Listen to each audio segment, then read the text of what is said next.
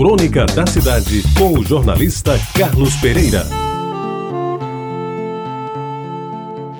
Amigos ouvintes da Rádio Tabajara, além da obrigação de estudar para aprender e não somente para passar de ano, lá em casa havia que ajudar os pais nas tarefas domésticas e comerciais. Eu explico melhor. Como meu pai tinha uma pequena mercearia e a minha mãe também atendia no balcão, cabia a nós, os filhos, a realização das atividades normais diárias de uma dona de casa pobre e sem empregada doméstica.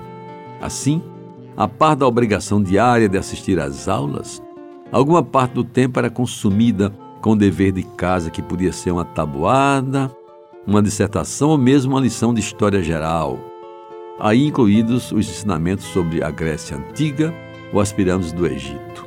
Tirando o tempo para brincar, de bola de meia ou de barra-bandeira, o resto do dia era destinado às chamadas tarefas caseiras, das quais eu me ocupo a seguir. A escolha da tarefa não era feita aleatoriamente nem por sorteio. E para não cansar ninguém, às vezes a mãe mudava o que cada um de nós devia fazer naquela semana. Para mim, as piores sempre foram varrer a casa ou lavar os pratos, ou mesmo ajudar na cozinha, arte e técnica das quais nunca fui íntimo, diga-se de passagem. Aliás, a única vez que tentei fritar um ovo, o fiz de forma tão desastrada que não consegui acertar nem a frigideira, caindo aquele conjunto de clara e gema na beira do fogão, encerrando-se aí definitivamente a minha participação nessa atividade. E como eu não levava jeito para as outras, me restava sempre a tarefa de escolher o feijão. O que era escolher o feijão? Era uma operação leve e rápida que não me tomava mais de 10 minutos e me deixava livre para ir brincar primeiro que os outros. É bom esclarecer que não havia preconceito com relação ao sexo na hora de definir o que fazer. Tanto o menino podia varrer a casa, como a menina podia acionar a bomba manual que levava a água da cisterna para o tanque. Pois bem, escolher o feijão era derramar sobre a mesa de madeira tosca uns 5 quilos do produto queriam alimentar a família durante toda a semana e cuidadosamente separar os grãos bons dos gurgulhos, dos caroços furados e dos pedaços de pedra que invariavelmente acompanhavam o feijão, talvez para que ele pesasse mais.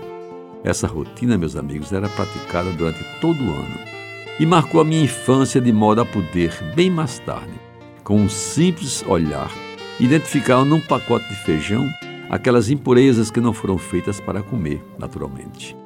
E eu fazia sem reclamar, até porque de todas me parecia mais fácil, embora não fosse a preferida de todos. Aquela que era tarefa por todos desejada era bater o bolo numa bacia de ágata, depois que minha mãe ali juntava todos os ingredientes: farinha de trigo, ovos, leite, açúcar e boas pitadas de fermento.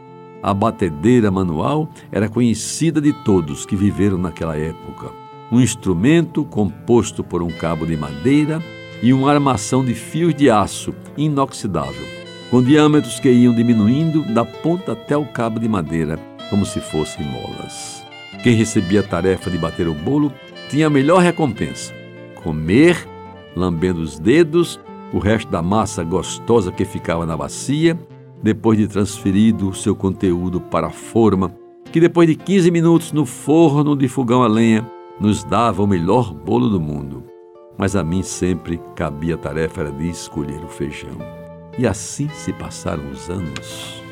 Você ouviu Crônica da Cidade com o jornalista Carlos Pereira.